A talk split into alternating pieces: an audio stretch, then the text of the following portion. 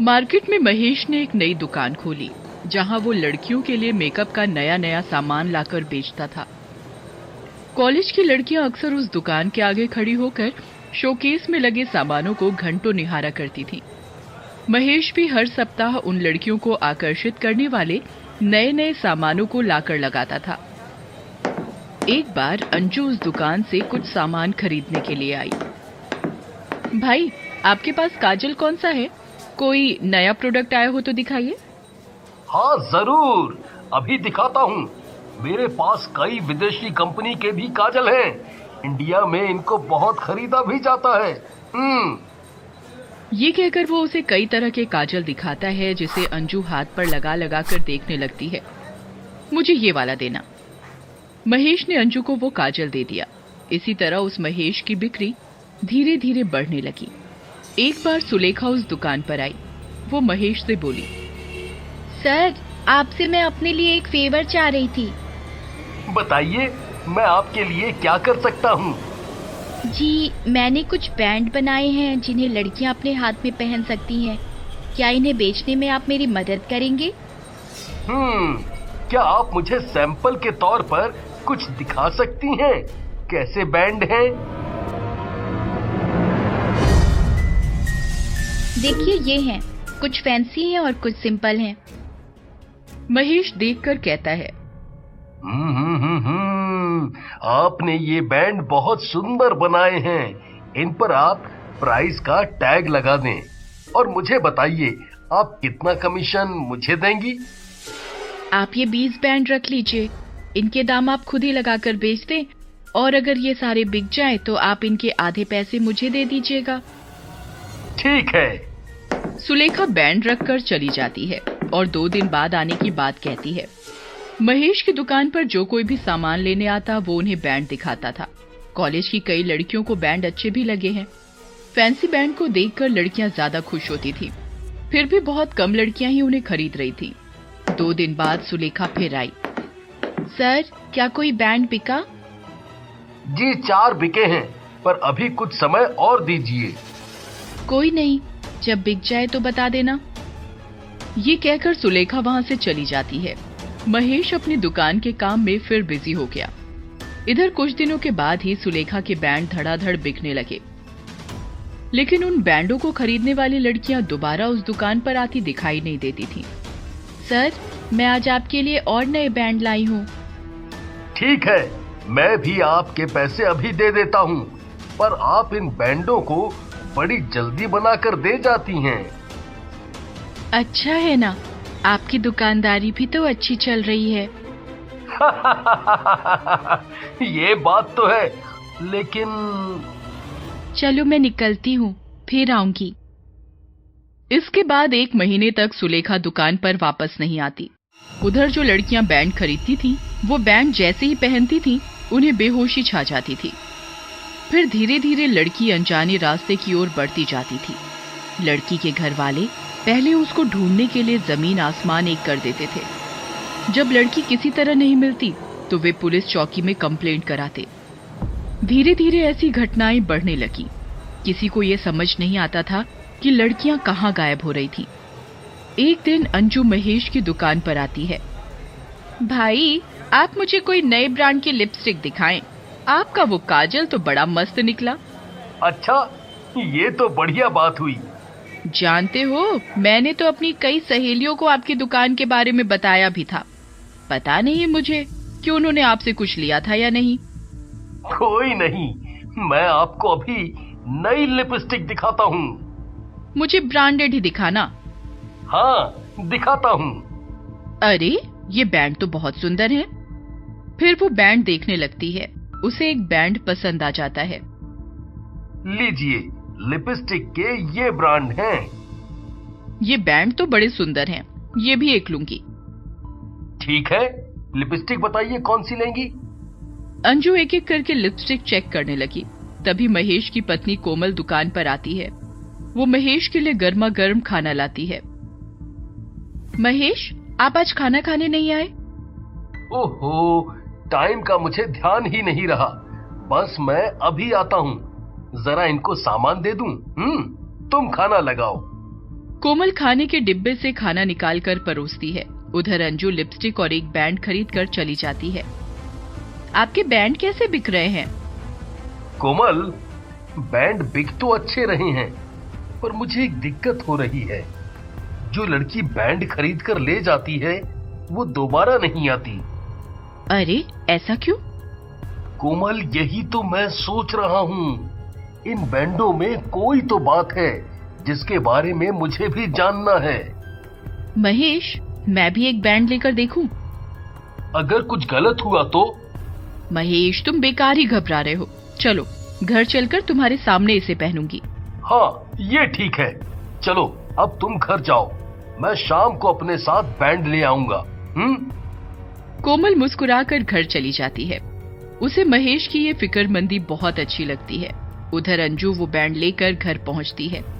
उसकी छोटी बहन नीतू स्कूल में दसवीं कक्षा की छात्रा थी। वो अंजू द्वारा लाई लिपस्टिक देखकर कहती है, दीदी, ये तो बड़ा चटकीला रंग है। इसे लगाओगी? हाँ लगाऊँगी। तुझे क्या? दोनों बहनों के बीच इसी तरह नोक झोंक होती रहती है। अंजू थोड़ी देर इसी तरह नीतू को सताती रहती है। फिर वो उस बैंड को दिखाकर कहती है, देख, मैंने ये भी खरीदा था। क्या दीदी, आप केवल अपने लिए ही शॉपिंग करती हैं? कभी मेरे लिए भी कुछ लाया करो? ये बैंड भी आप अपने ही लिए लाई हैं?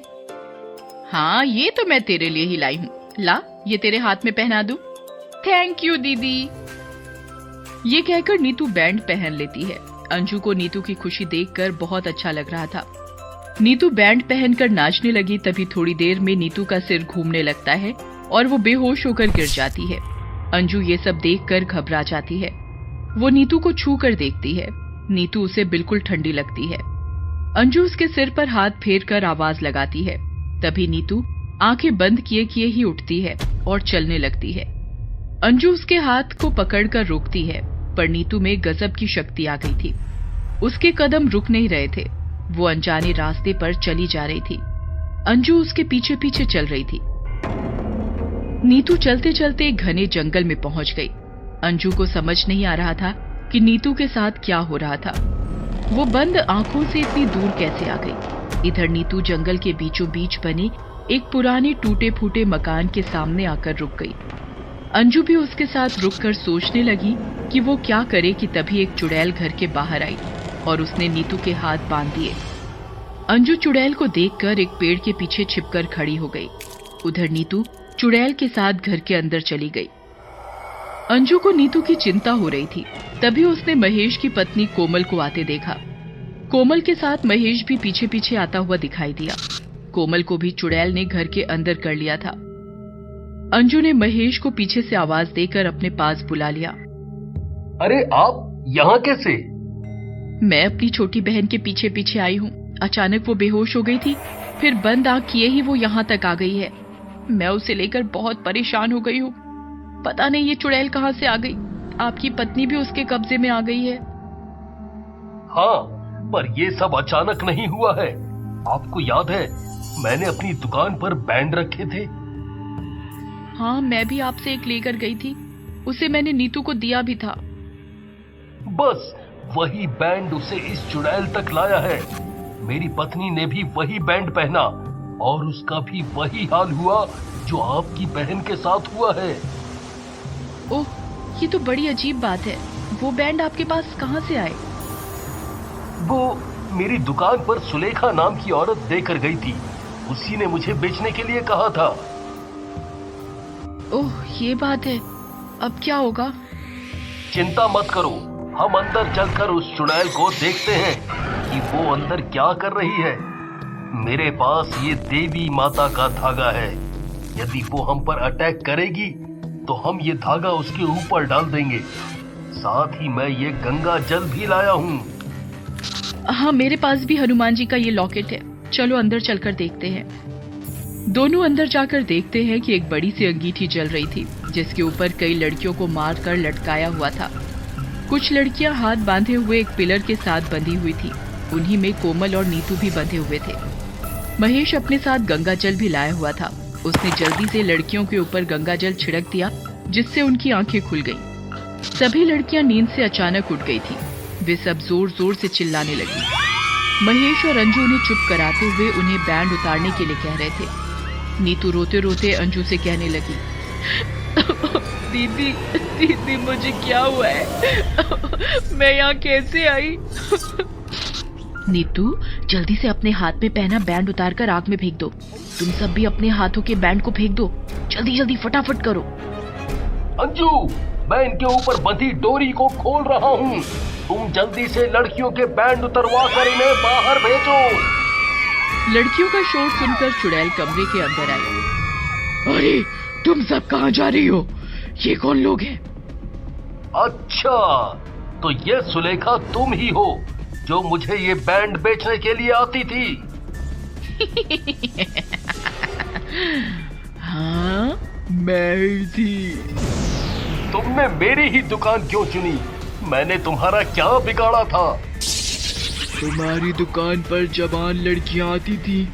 मेरी भूख इन जवान लड़कियों का मांस और खून पीकर ही मिट सकती थी। इसीलिए मैंने तुम्हारी दुकान चुनी थी। पर अब तुम्हारा अंत आ चुका है। तुमने बहुत सी निर्दोष लड़कियों का खून किया है। महेश जी सारी लड़कियों ने बैंड फेंक दिए हैं। मैंने सभी को बाहर निकाल लिया है। आप भी इस पर गंगा जल छिड़क कर बाहर आ जाओ। अच्छा तो तू औरों को भी अपने साथ लाया है। मैं अभी तुझे बताती हूँ। तभी कोमल और अंजू हनुमान चालीसा का पाठ ज़ोर ज़ोर से पढ़ने लगते हैं। उनके साथ बाकी लड़कियाँ भी बोलने लगती हैं। सबकी आवाजों से और हनुमान चालीसा के शब्दों से चुड़ैल परेशान हो जाती है। वो अपने दोनों कानों पर हाथ रखकर दहाड़ती है। उसकी दहाड़ से सारा जंगल काँप उठता है। महेश जल्दी से चुड़ैल के ऊपर देवी का धागा और गंगा जल की बूंदे डाल देता है, जिससे चुड़ैल का शरीर जलने लगता है। मैं इस घर का दरवाज़ा बंद कर देता हूँ और इसमें जल्दी से आग लगा देता हूँ। वो चुड़ैल अंदर जलकर भस्म होने वाली है। सब लड़कियाँ मिलकर महेश की मदद करती हैं। थोड़ी देर में ही वो घर धू धू कर जल जाता है। चुड़ैल जलते हुए भयंकर आवाज़ निकाल रही होती है। उधर लड़कियाँ अंजू और महेश की मदद से जंगल से बाहर आ जाती हैं। महेश उन सबको लेकर पुलिस स्टेशन जाकर इंस्पेक्टर को सारी बात बताता है। इंस्पेक्टर उन सबके घर वालों को बुलाकर लड़कियों को उनके घर वालों के हवाले कर देता है।